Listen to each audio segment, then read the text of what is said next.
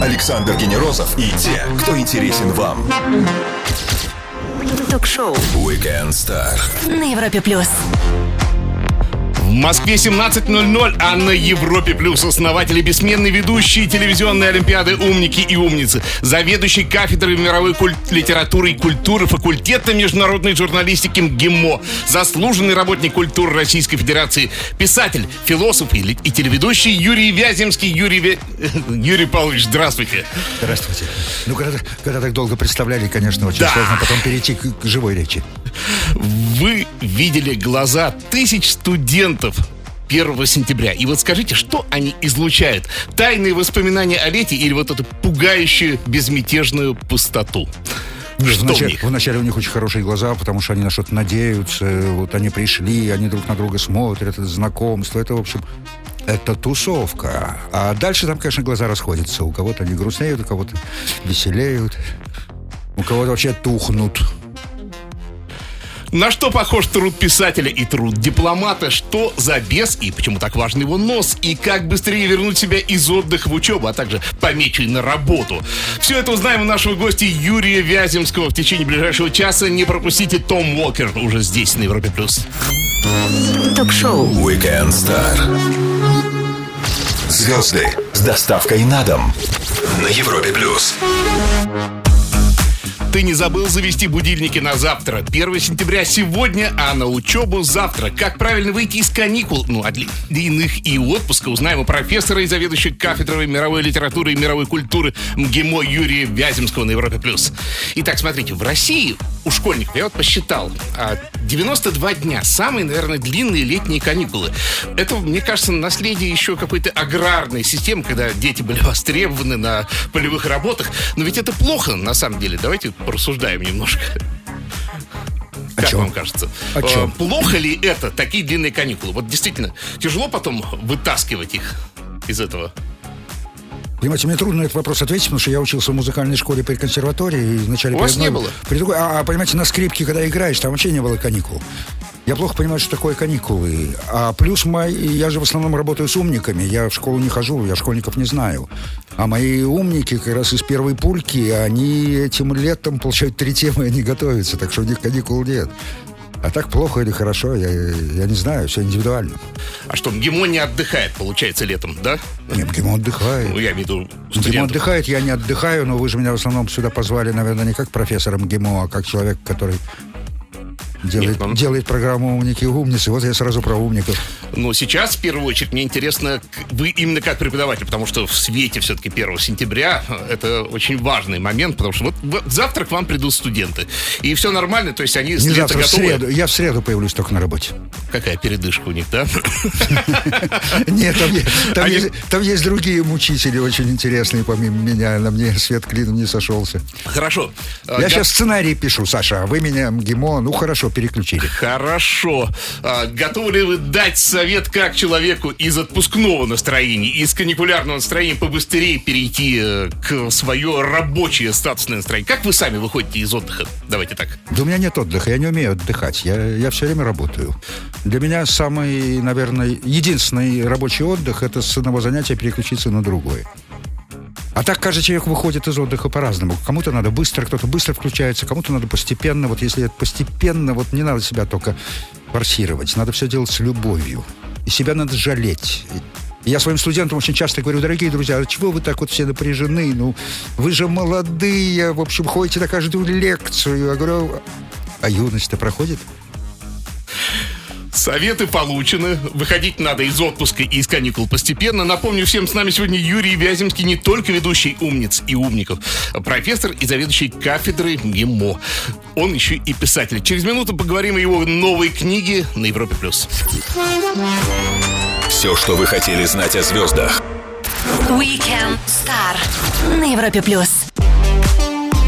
Хорошая книга лучше самого лучшего вина и изысканного блюда на кухне в ресторане. Их не съешь два раза, а кухню, книгу можно перечитать. Юрий Вяземский, ученый, телеведущий и писатель на Европе+. Юрий Павлович, передо мной ваша новая книга, которую вы мне сегодня подарили, «Бесов нос». И я вас поздравляю с выходом этой книги, во-первых, потому что это крутое событие. И Спасибо вот. большое, но его вначале прочтите, а может вам не понравится, и тогда поздравлять не надо.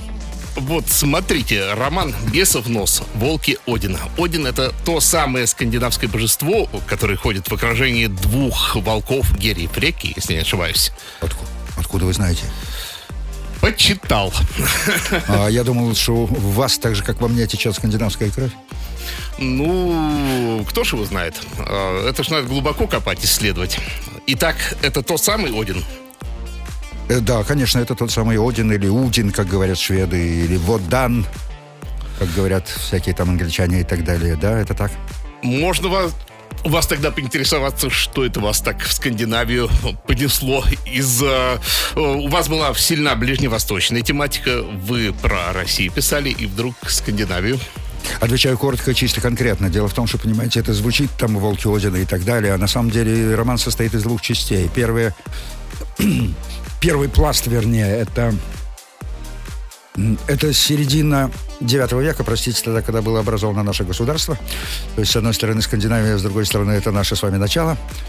А второй пласт — это двенадцатый год, две тысячи двенадцатый год, когда три интересных человека приехали на Ладогу ловить рыбу, и поскольку они занимаются такой рыбалкой, где долго не клюет, вот, они, естественно, обсуждают. И один из них профессор, очень интересный человек, обиженный, правда, злой. Он историю нашу рассматривает очень критически, а потом проходится по радио, по телевидению, по нашей культуре. И вообще этот страшный человек утверждает, что ученые подсчитали, что в две тысячи шестьдесят втором году Россия должна прекратить свое существование. Ну, что э, тысяча двести лет. То есть, понимаете, это с одной, с одной стороны, это, конечно, Один, а на самом деле это, в общем, про нас с вами. Так что вот. Читайте и удивляйтесь, только меня потом не ругайте. «Бесов нос» а, звучит и ярко, и броско. Это название, его нужно расшифровать а, в книге? Или вы можете пояснить, что значит «бес» и какой нос? Я очень легко могу пояснить, но, во-первых, там очень много значений, но э, это просто название населенного пункта. Вернее, географической точки. Есть реальные, даже на одном из озер, не буду говорить на каком, из больших озер, и европейских, и наших, место, которое называется «Бесов нос», там изображение беса. Но роман, очень важно сказать о том, что это роман-сага, и роман-сага, в общем, с сильным мистическим знаком. То есть там не просто вот смешались времена. Угу. Викинги и мы с вами, Саша. А на ваш взгляд, в нас, в России сейчас, в нашей культуре осталось что-то от той изначальной, э, вот э, то, что мы называем варяги, то, что мы называем э, рюрики, э, мы что-то сохранили, или все-таки Азия все передавила в итоге? Ну, во-первых, Азия особенно нас не давила, потому что для меня э, великая русская нация, она состав, составная, там ми- минимум три, так сказать, ветви, одна из них, она, естественно, нормандская, и все это... Во-вторых, мы очень консервативные ребята, и мы живем по традициям. Но обратите внимание на девяностые годы. Я, собственно, может, поэтому и роман-то начал писать. Там же фактически было все как у викингов. Наехал, награбил, стрелку забили, сказали «крышуй». Вот вам и образование русского государства. Юрий Вяземский, «Европа плюс». О новом романе Юрия Павловича продолжим сразу после отличной музыки. Не пропустите. Звезды с доставкой на дом. Ток-шоу Weekend Star на Европе плюс. Человек самых разнообразных талантов Юрий Павлович Вяземский на Европе плюс. Продолжаем о вашем романе «Бесов нос. Волки Одина». Юрий Павлович, один из самых популярных литературных приемов последних, вот я так думаю, лет тридцати, это использование так называемых попаданцев, когда человек из одной эпохи попадает в другую. Можно ли спросить, использовали ли вы этот прием в этом романе? Возможно, кстати, это привлечет кого-то из читателей, потому что есть даже любители прям принципиально. Человек кого-то оттолкнет. Нет, у меня просто одна глава один век, другая глава другой век. Пока перекр... перекрестий никаких нет. Но это, честно говоря, по секрету вам скажу, это первая часть большого очень романа. Причем это романы можно читать отдельно. То есть, получается, два пласта этого повествования. Они, они пока два идут. Пласта, и причем, в общем, нормальный читатель спросит, а чего это Вяземский тут выпендривается, и почему у него то одно, то другое, то саговое изложение, то нормальное изложение. Но дело в том, что это потом в конце все объяснится, и, в общем, догадливый человек в конце уже вот этого романа должен понять, почему это делается. Нет, ну попаданцев это вот... Э, мне слово не нравится, попаданцы, поэтому, видимо, у меня попаданцев, Саша, не будет. Отлично. Мой хороший знакомый писатель Сергей Литвинов подарил замечательный способ знакомства с новой книгой. Это открыть ее на шестьдесят девятой странице и ознакомиться, о чем там идет повествование. Александр, даже... надо предупреждать тогда о том, что это. Я бы тогда эту шестьдесят девятую страницу замазал или что-нибудь там такое вот для вас хорошее дописал. Хорошо, но я поглядел. И вот у вас там идет повествование о том, как Эйнар угнал фризский корабль и отправился в Вагдир. Как не-не-не... Mm-hmm. Угнал написано? Угнал. Да нет, он его просто отправил... Ну, отправил. Он его отправил на другой берег, чтобы он разбился, потому что этот, этот корабль его хотел... Эйнар. Его хотел привезти и продать в рабство. Это один из э, ключевых персонажей этой саги. А у меня всех ключевые. У меня в саге три ключевых персонажа и три человека на, на Ладоге в две тысячи двенадцатом году. Они все ключевые. Ну и спрошу, Агдир, э, не является ли это некоторой отсылкой к югу Норвегии, где до сих пор вот это название Саша, встречается? Саша, не давите интеллектом э, на меня. Ну, я-то еще выдержу, но ваши... Ваши бедные радиослушатели, чтобы знать Агдир, если вы сейчас еще будете, еще, еще будете разли, раз, различать, понимаете, западный и восточный Агдир, тогда я совсем умру. Нет, просто я люблю смотреть карты, и там, по-моему, немножко по-другому просто это звучит в Норвегии, по-моему, Агдир, но есть эти названия. Ну, понимаете, норве- норвежский язык с тех пор так изменился и даже раздвоился... Когда я жил в девятом веке, это так называлось. Юрий Вяземский, Европа плюс, Weekend Star. Скоро продолжим. Александр Генерозов и те, кто интересен вам. Ток-шоу Weekend Star на Европе плюс. Его зовут Юрий Вяземский, он профессор МГИМО, философ и писатель. Время для быстрых вопросов. Ответы, Юрий Павлович, всегда принимаю в любом формате. А кого вы могли бы назвать своим учителем в литературном жанре? Вот. Дос- Достоевский, Булгаков. Писательница Яна Вагнер в нашей программе сравнила труд писателя, когда я попросил об этом, с разгрузкой вагонов, ни больше, ни меньше. Вы подберете какой-нибудь эпитет? Да, у меня есть, я всегда об этом говорю. Это человек, которому дали лопату и сказали: один, копай без экскаватора глубокую шахту. Это реально так тяжело. И так безнадежно. Выглядит, э, слышь, слушайте, безнадежно. Почему безнадежно? Если, так сказать, себя заставлять и говорить: копай, сволочь, то, то нормально. Черчилль о дипломатах говорил так: дипломат — это человек, который дважды подумает, прежде чем ничего не сказать. На ваш взгляд, как человек, работающий в дипломатическом вузе, это так и есть, или все-таки Уинстон словесно покрасовался? Да нет, я очень доверяю этому человеку. Это лауреат Нобелевской премии в области литературы. Кто рано встает, тот далеко от работы живет, так говорят, есть такая шутка. Но, тем не менее, вы все же ближе к лагерю сов или жаворонков. Можно полюбопытствовать? Нет, я жаворонок, конечно, жаворонок, тем более, что вот это и по-испански существует такое выражение. А да он... ладно. Да. Кен мадру... Кен мадруга адьос ли аюда. Кто рано встает, тому Бог подает. Вас не видно в соцсетях. А были ли когда-либо попытки подружиться с этим новым... с этой новой реальностью, так скажем. А что такое соцсети? Скажите мне, пожалуйста, я из другого тысячелетия. А, ответ принят. Половина взрослых считают, что дети и студенты не догружены учебой. Э, теперешние, я имею в виду. Другая половина считает, что наоборот, перегружены. Как вам кажется, к какому вы лагерю принадлежите? Более-менее все нормально у них с занятостью. Вы имеете в виду в целом? В целом, в потому целом. Что все, все люди разные, и об этом надо всегда сказать. Я думаю, конечно, недогруженные, потому что как-то работать люди стали меньше, хуже, и в основном все... Вот это рассчитывают на соцсети. Сейчас двойка портит жизнь больше преподавателю, чем ученику. А вот, как вам кажется, хороший шлепок неуд — это действительно добротный такой стимул? Ну, сейчас, во-первых, во-первых, двойки нету, сейчас какие-то шестьдесят процентов. Ну, я ее беру все-таки так, в кавычках, двойка. Как понимаете, бы она... понимаете, тоже очень индивидуально, это не для короткого ответа. Вообще должна быть и пятерка, и четверка, и тройка, и двойка, и кол, и ноль, и так далее. Но есть некоторые люди, которым... Ну, которым довольно опасно ставить двойки, потому что они, они это их ранит. И вот тогда надо понять, что этому человеку, этого человека лучше похвалить, и не ставить ему двойку, и тогда он начнет лучше работать. В ваш прошлый визит к нам мы путешествовали на машине времени и в Грецию, и в Петербург к Тургеневу с выпившим Толстым. А давайте в этот раз... А, нет, все правильно. Да, я, я думал, что вы это... Да, да, действительно, Толстой выпил, а Тургенев был трезвый. А давайте вашими глазами заглянем в будущее. И вот оно будет, во-первых, на ваш взгляд, у человечества? Или мы доживаем вот прям вот последние какие-то годы? Вот климат меняем, и вообще люди работать плохо стали. Не, ну наш, на наш век-то, я думаю, еще хватит. А дальше там... Хорошо. Ну, человечество безобразно относится, конечно, к той планете, на которой живет, поэтому... Если оно не перестроится, я думаю, там есть свои опасности. Пророческие и честные ответы от Юрия Павловича приняли. Мы скоро продолжим Weekend Star на Европе плюс. Ток-шоу Weekend Star. Александр Генерозов знает, как разговорить знаменитостей. На Европе плюс. В его передаче «Умники и умницы» игрокам приходится сочетать интуицию и логику, быстроту реакции и точность ответа. Юрий Вяземский, писатель, философ, преподаватель и, конечно же, телеведущий на Европе+. плюс.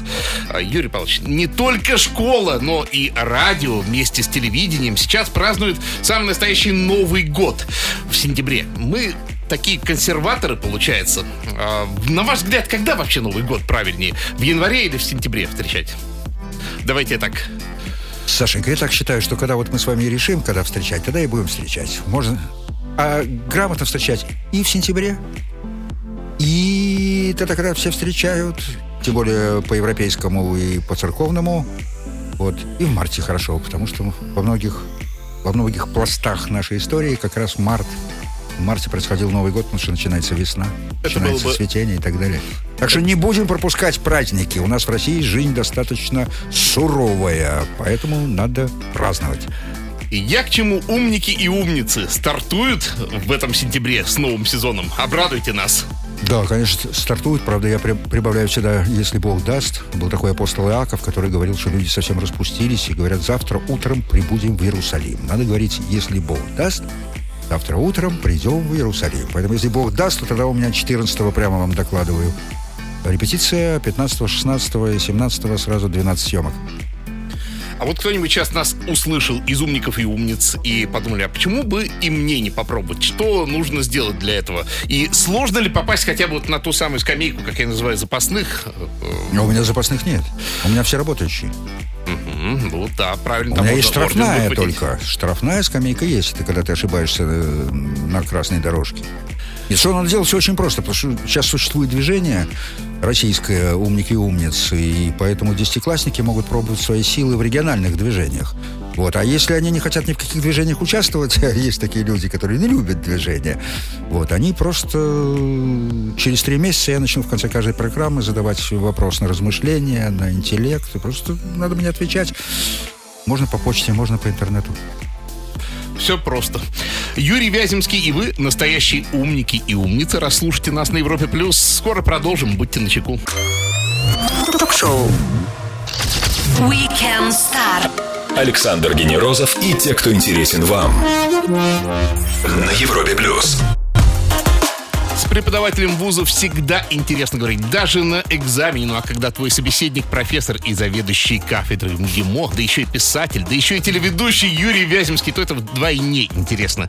Именно сегодня он наш гость. Юрий Павлович, МГИМО – это кузница дипломатических кадров. Но в мире вот сейчас, помимо экономического кризиса, как мне кажется, существует кризис жанра дипломатии. Вот смотрите, ваш университет как-то пытается, на ваш взгляд, парировать вот эти изменения и как-то по-другому будет готовить дипломатов?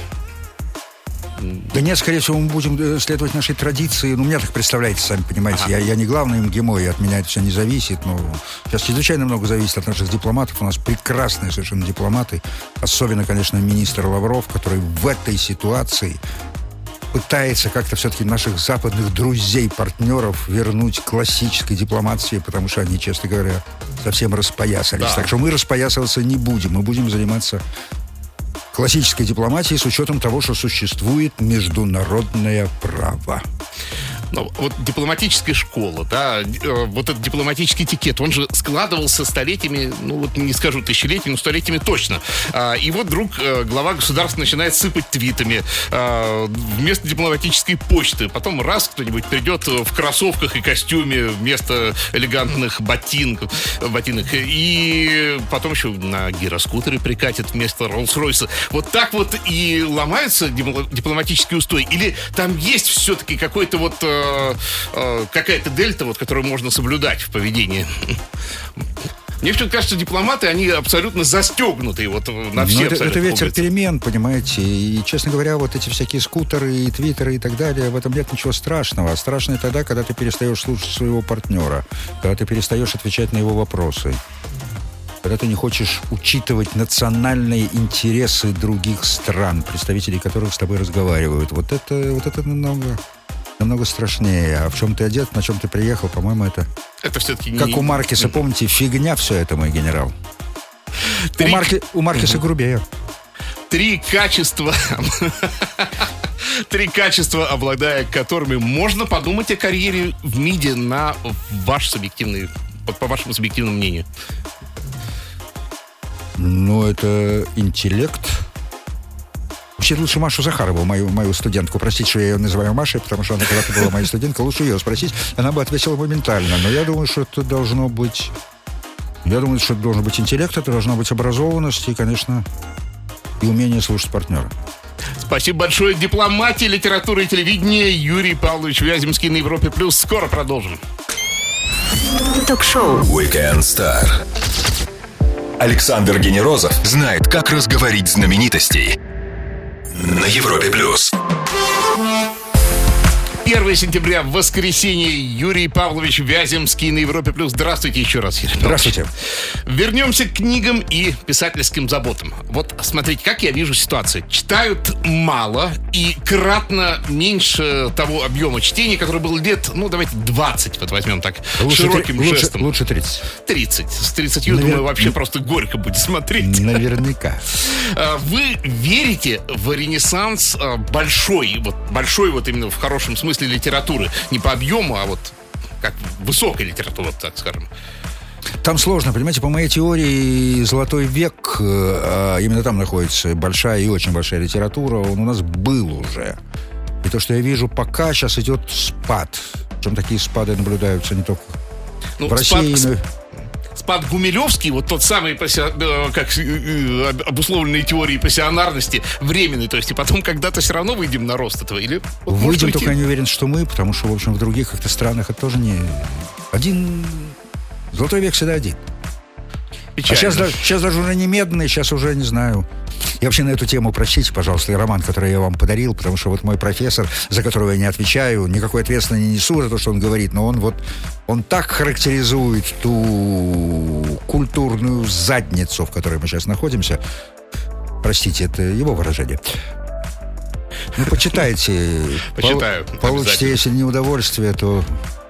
Я подтверждаю, что книга у меня в руках. А, едва ли можно рассчитывать действительно возрождение романа русского, романа английского, романа французского, если угодно. А, какой жанр в ближайшие десятилетия будет выживать? А, роман, просто не имеющих каких-то а, ярких признаков. А, то есть то, что может, тот и пишет. Вот. Или, ну, хорошо, вот я бы сказал, что сейчас постмодернизм и фантастика. Да, условно говоря, Пелевин и условный э, Джордж Мартин, который «Песни огня и пламени». Э, «Льда и пламени», бога ради, простите. Сашенька, дорогой, можно я вас прерву и скажу, что во мне одна шестьдесят четвёртая крови эстонской, поэтому я отвечу так. Я не знаю, я не стесни. Хорошо. Третий вопрос. Формат мини и микро относительно литературы. Как вам кажется, есть ли в этом что-то, что могло бы задержать э, людей около книг? Вот рассказ просто маленький, вот, э, в, который не даст заскучать. Давайте так скажем. Ну, рассказ — это великая штука, и особенно мини-рассказ — это великая штука. Для этого требуется очень большой талант. Понимаете, это самое сложное — это написать хороший маленький рассказ. Рассказ. Конечно, он легко читается. Вы не экспериментировали?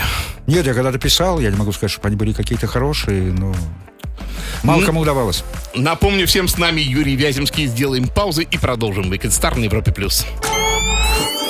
шоу Weekend Star. Александр Генерозов знает, как разговорить знаменитостей.